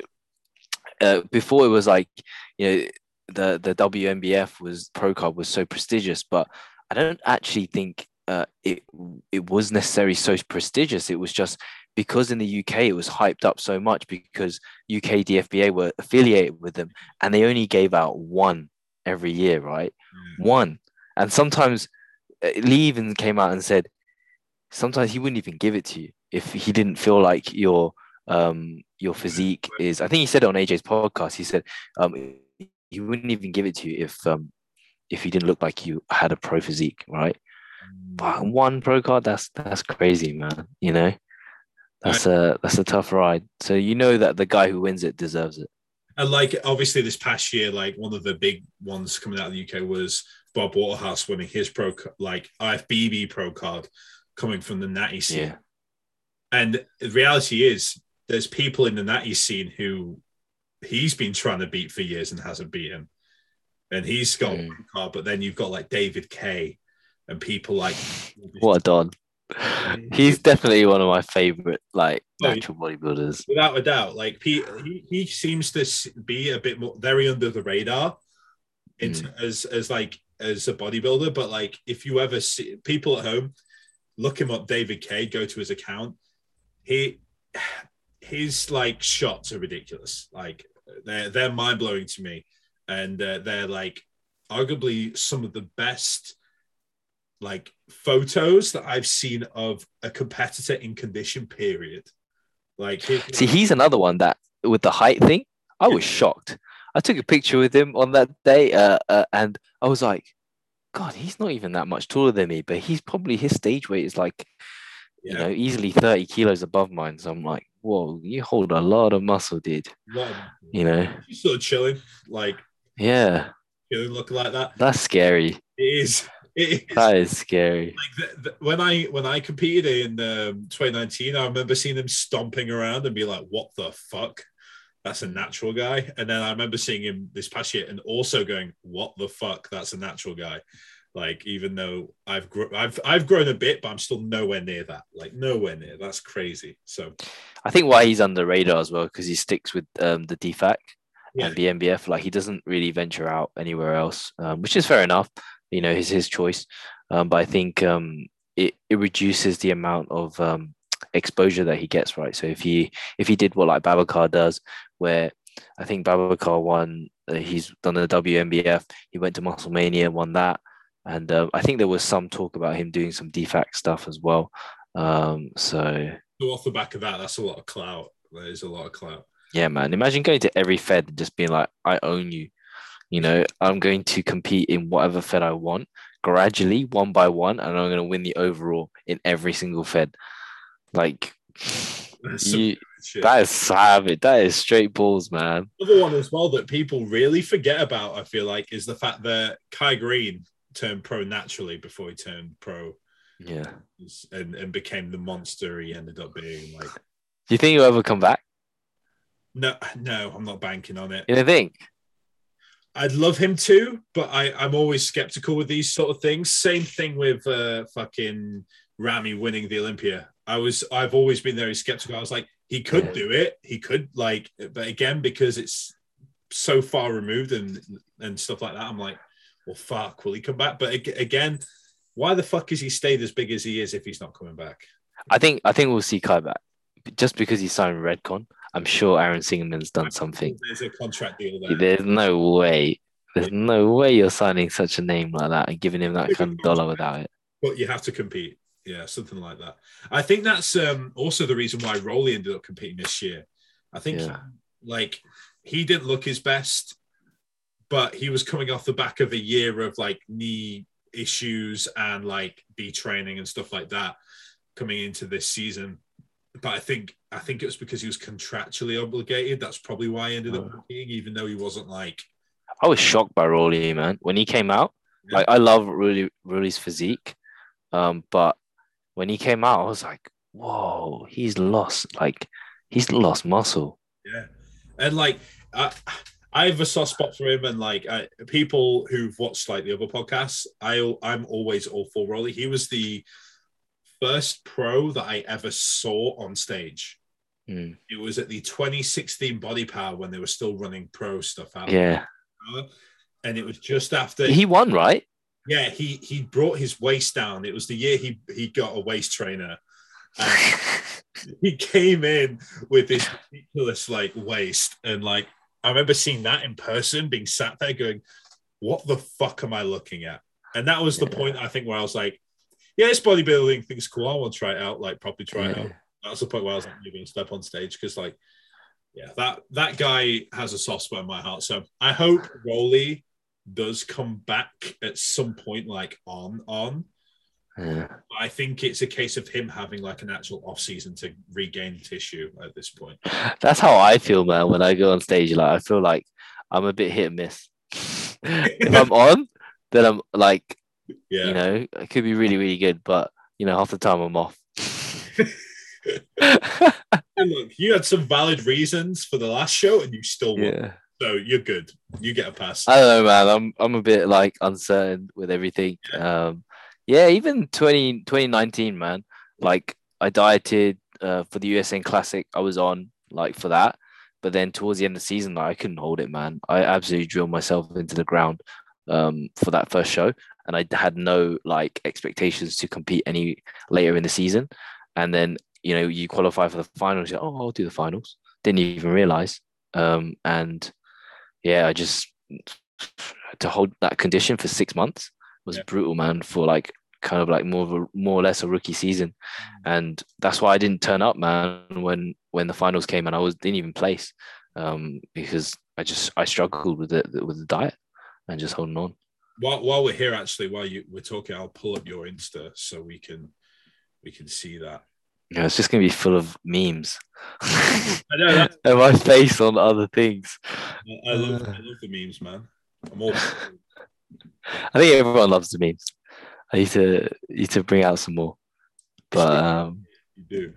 Yeah. Big. Okay, one sec. I've got so many browsers open. I'm trying to find the right one. Here we go. Boom! There we go. Now, now we're on. Now we're now we're ready. Um, there you go, man. Yeah. So, for anyone who hasn't seen the Himson's page, you gotta love the one that I uh, that I posted in the middle there next to Bieber. That one. I don't know if you watch American football. No. No. But basically, um, when Tom Brady won uh, the Super Bowl, he did oh, it with uh, Gronkowski. He did this video.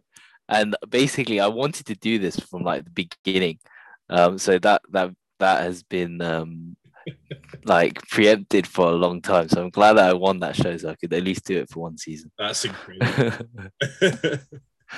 uh, Let's uh, also your um, I, yeah, this guy right here. This is what yeah, Dan. Dan. What a legend. Dan looked awesome. Like, Dan was great.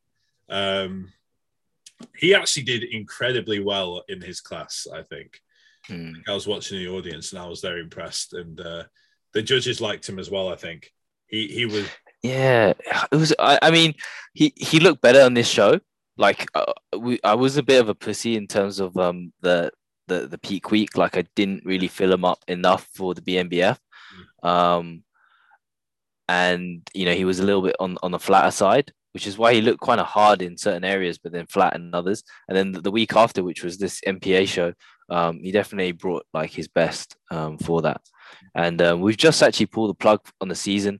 I think a lot of the feedback was just more so um, like a, a muscle standpoint, like size wise. Obviously, he's gone through like two meniscus injuries from American football. We used to play football together, American football at uni.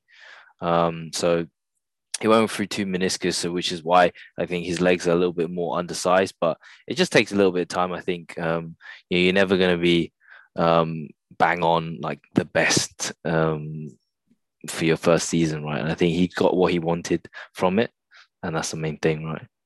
I love this. This is incredible.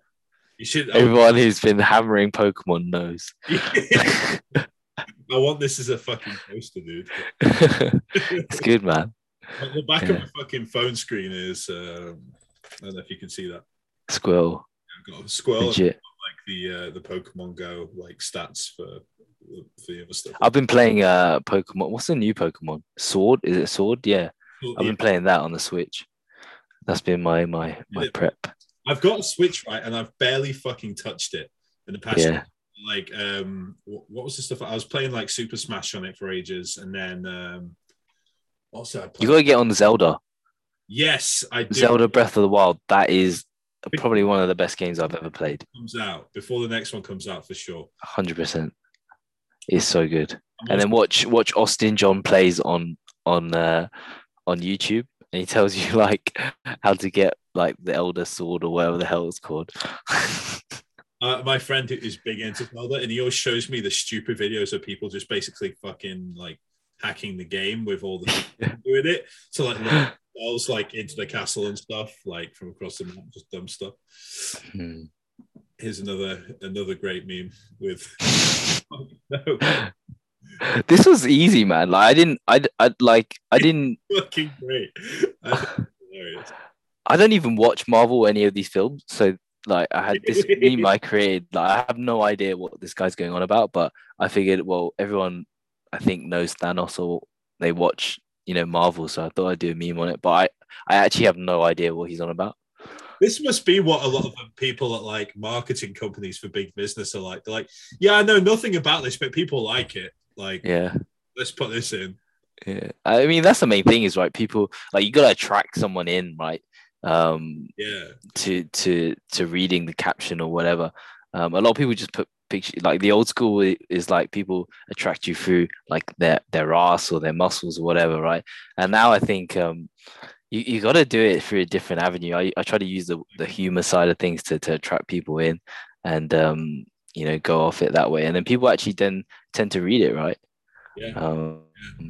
Oh, for yeah. sure. I re- this shit, I follow this shit. This this shit's funny to me. I like reading these things. And, like, a lot of the time, they're very, they echo a lot of things that I tell people who I I coach or I have coached. They echo yeah. things like, like having a client who's, like, been losing weight for like eight weeks and is having a meltdown every time they like go over by like twenty cows or something over the course of the yeah day. yeah for sure yeah for fuck's sake. See again, I have no idea where this lady is from, like um but I saw like there's been loads of memes on it and I was like, this is pretty good, let me take that. Yeah. Um, obviously Dragon Ball Z, we know oh, that for sure. But yeah, I looked that shredded on stage. Yeah. The quads are actually accurate for you. Not the calves, though. Yeah. They're so the calves. Or the tail. Or the tail, of course. Yeah. yeah. Or vagina. Or just the blank sheet. Yeah. yeah. I want to be like this on stage with cannonball delts. That's yeah, what... and massive traps. Just... Waist is a bit wide, but... It is, but um, hey, look, no neck, all trap. I'm, I'm all for it. For sure. Some of these are fucking hysterical, man. That was a good one. You come up with this. It's got an early. Yeah. Genius. Yeah. People know the party guys. They'll know about that. These are some of these are fucking out there, man. This is almost a meme page. Basically, yeah. yeah it's, it's, That's a good one, right? Yeah. Everyone knows that. Is that. that is a great one. Does the weather affect your goals? That is a question, actually. Do you find that you, if you were, like, have you ever found it that you drop weight or, like, you could keep your calories the same for a very long time and it could go from, like, be very cold to being thirty degrees like it has this past month, and you just drop weight based on that thermogenesis? Like, do you find that at all, or is that something that you account for at all in your coaching? No, I don't. I don't. For me personally, myself, I, that doesn't happen. My body is stubborn as hell, um, and uh, it takes like I have to go into quite a big of a deficit to to to drop body fat, and um, I think a lot of people will be shocked by the numbers that I I rack up when I eat my my food, and when I go, like when I start my diet, I know. I think George Osborne always said like he he fi- he finishes prep on two thousand five hundred calories, right? Yeah. I start prep on two thousand five hundred. I think I'm kind of similar, honestly. Right. Um, it takes a bit more. I think I think I, it's it's more the initial part of the prep takes more than the actual end of the prep does. Hmm. Like once mine just keeps going down, man. Down. Yeah. I'm like pretty much there. I'm pretty much there. Like. Yeah. And I could arguably raise food again, really. Like I realistically for my body, like I didn't even need like refeeds, but the refeeds are the only thing that allows me to stay adherent um, because my calories have to go so low. Like I'm like basically doing bikini diets, you know what I mean? Um, super high step count, but you know my I know guys that don't come on stage with as much muscle as me, but they can eat twice as much food. So um, I think ultimately it doesn't really matter where you are, right? You got to do what you got to do to get on stage, right? And um, and compete and be competitive. I, I spoke to someone about that um, recently as well, where um, I think it was, it might have been Tim. I don't know if you know Tim Stewart, but at one point in the past couple of months, I remember we had that conversation of us being like, it doesn't ultimately matter what your what food you're on. It doesn't matter what your scale weight is. None of that shit really matters. It's what you are on stage, yeah, like, and the, the end result, right? So like you being on, let's say, Bikini Girl fifteen hundred calories or whatever, but hey, look, you, you're looking like this and you're winning. So mm. you know what, what? I mean, you say that, but then you know, I would definitely would like to have a bit more calories. That would be nice, you know. Um, when, when you're there, right? You're there, like of course. Like if, if I could diet on two thousand calories, would I take it? one hundred percent, yes. It, it, Do you know what I mean? I, I spoke to uh, George about it as well, where like that was the thing. At one point with George, he was on like three thousand plus calories, and he was show lean, and he still felt the same way that you or I would feel being on much lower food. I don't know. I just like for me, I'm still like you still have more to play with. Yeah. Do you know what I mean? Like you could still fit a Pop-Tart in, or you could still fit a Squares bar in. I cannot do that with sixteen hundred calories. Do you know what I mean? They're just yeah. like even vegetables is like a higher percentage of carbohydrate than, you know, f- for you. Obviously, you know, it, you probably still will feel hard, like you feel tired, but, you know, it, it's still relative, right? It's still an absolute. It's like, you know, doing wilts with powerlifting, you know. Um, a four hundred kilo deadlift for a one hundred kilo person versus three hundred kilo deadlift for a seventy-five kilo person. Sure, they're still four times body weight and they're equally as hard, but four hundred is still four hundred. The absolute weight is still more. And it's the same with calories. Um, but that's just coming from me, right? So that's why I'm a bit bitter about it. I, one thing that I noticed in prep, I, I think it's also the mentality, though, what I had in my last prep, to be fair. I was very much like, and this ended up being my downfall in my last prep, was I had a Rocky mentality. Mm. Uh, I was like, if A J told me to do something, I would have questions, of course, and I'd ask them if they're like objectively good questions to ask. But it was very much like, yes, do coach. First, ask after. Yeah, exactly. Like it was, it was that like drill sergeant, like to, to the recruit, like that's the first prep mentality, man. Yeah. I had that as well. Yeah. I think as a result of that, I was like sixteen hundred cows, fifteen hundred cows. Yeah, whatever. Like, yeah. like I think, but I think that is, again, like you say, down to a first prep mentality. And uh, Like, I imagine, no doubt this time, and it seems to be the case from um, what A J said to me a couple of weeks ago, that he was like, yeah, higher food this time around. You're starting on higher food, which is, like, completely understandable, right?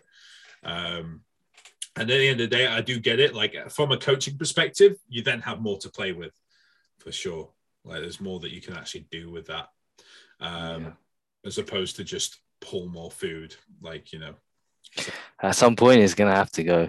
Yeah. Uh, eventually, it, it, it always does.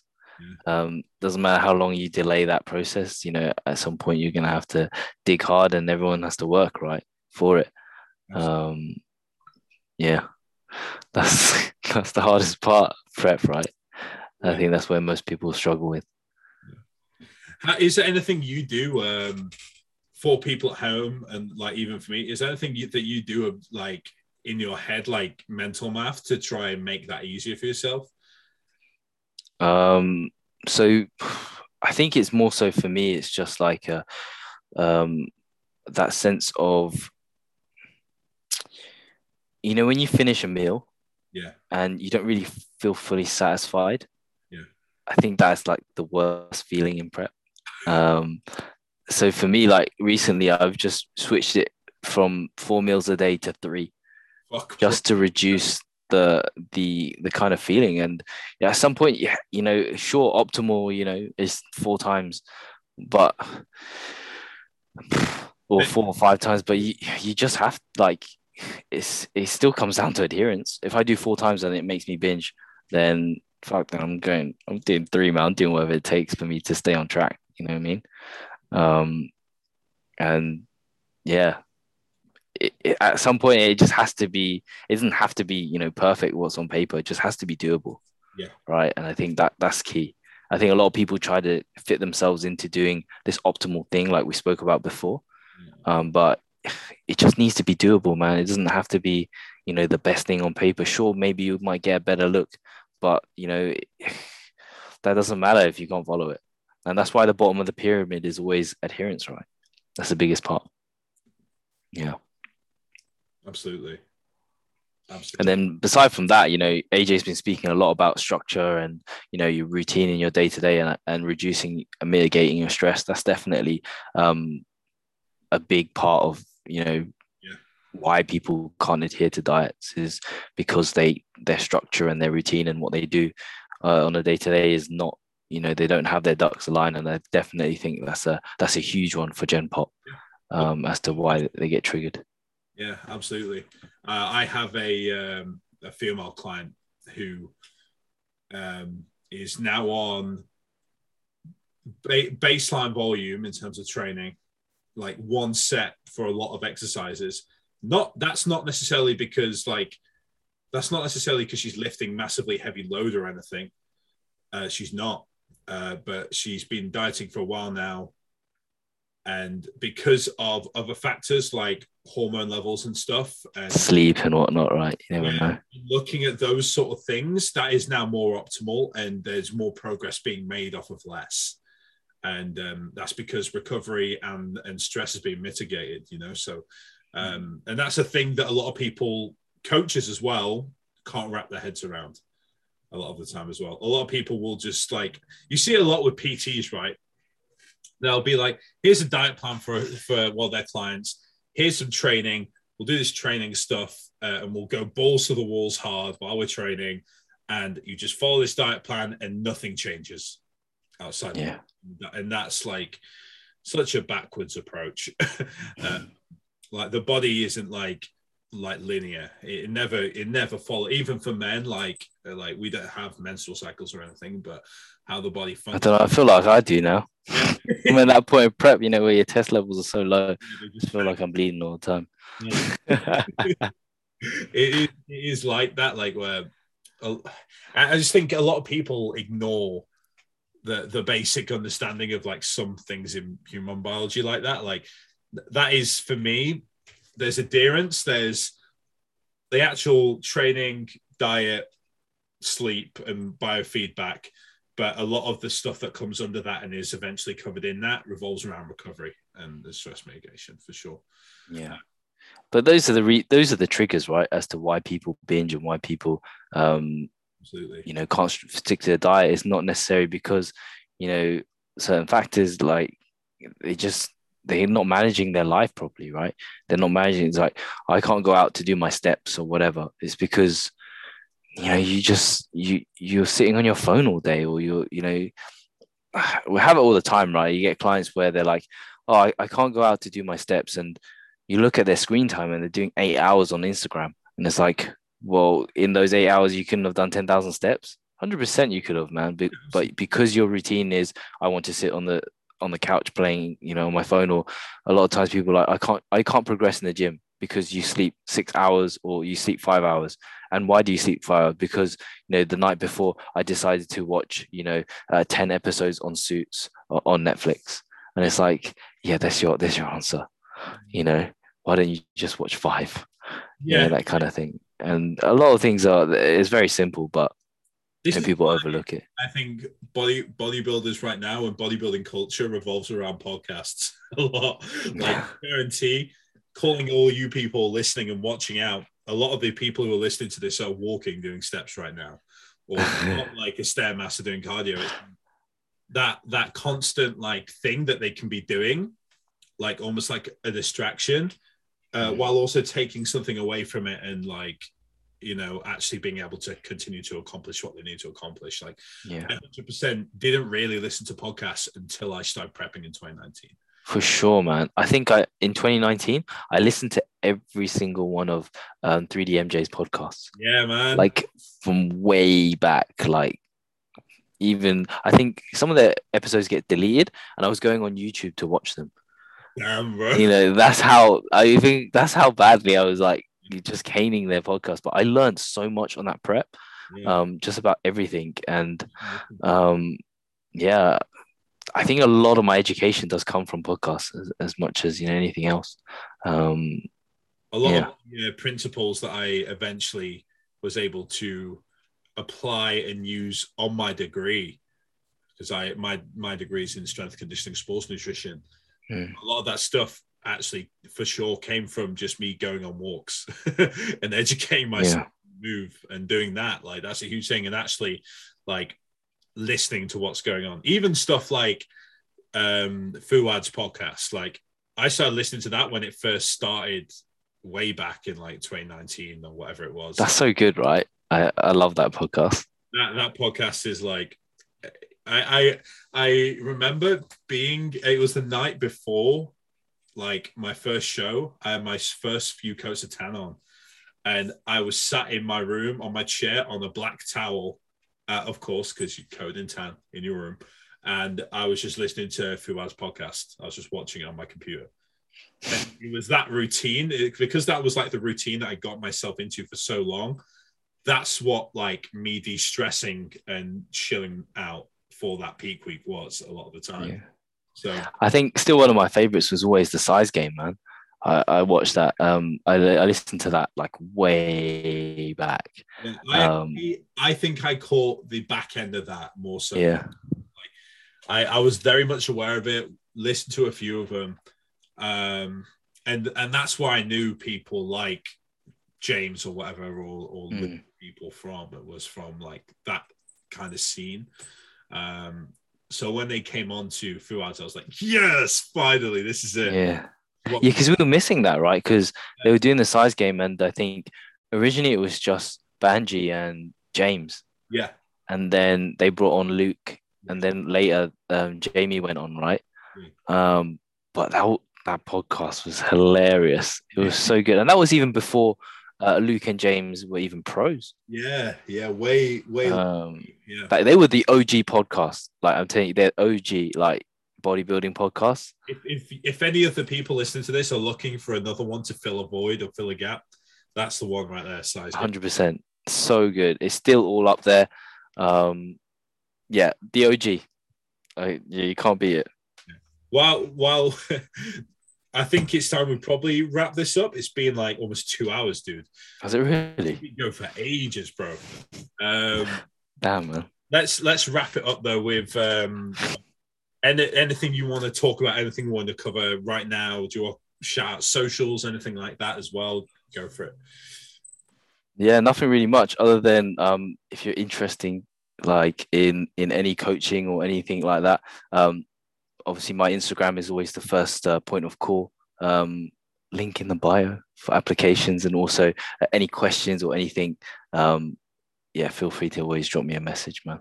I'm always um, I'm always on there speaking to people. Good shit. Same goes for me, guys. You know, you know how it is. Jermaine Sully on Instagram. Shoot me messages for coaching aid questions, podcast related stuff. Um, let me know what your lineups are, what are your top fives for pro shows, because uh, we'll cover probably some of that stuff at a review on Stage Talk. Um, Himson, thank you for coming on, man. No problem. It's been an absolute pleasure, man.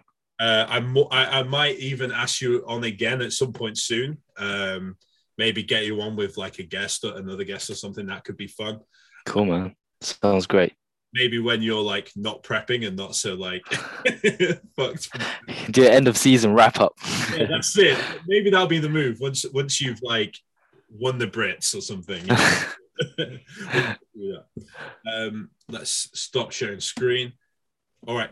Thank you guys for listening to and watching the Off The Script podcast uh, with myself and Himson. Uh, if you're, um, if I'm trying to think, we'll probably get this up probably on Saturday, maybe something like that. Probably quick turnover. Well, yeah, we'll try and get it done quick. Depends how quick thumbnails uh, are done. We'll see. Joe will get on that. Uh, thank you guys for listening, and we'll catch you guys next time. Peace.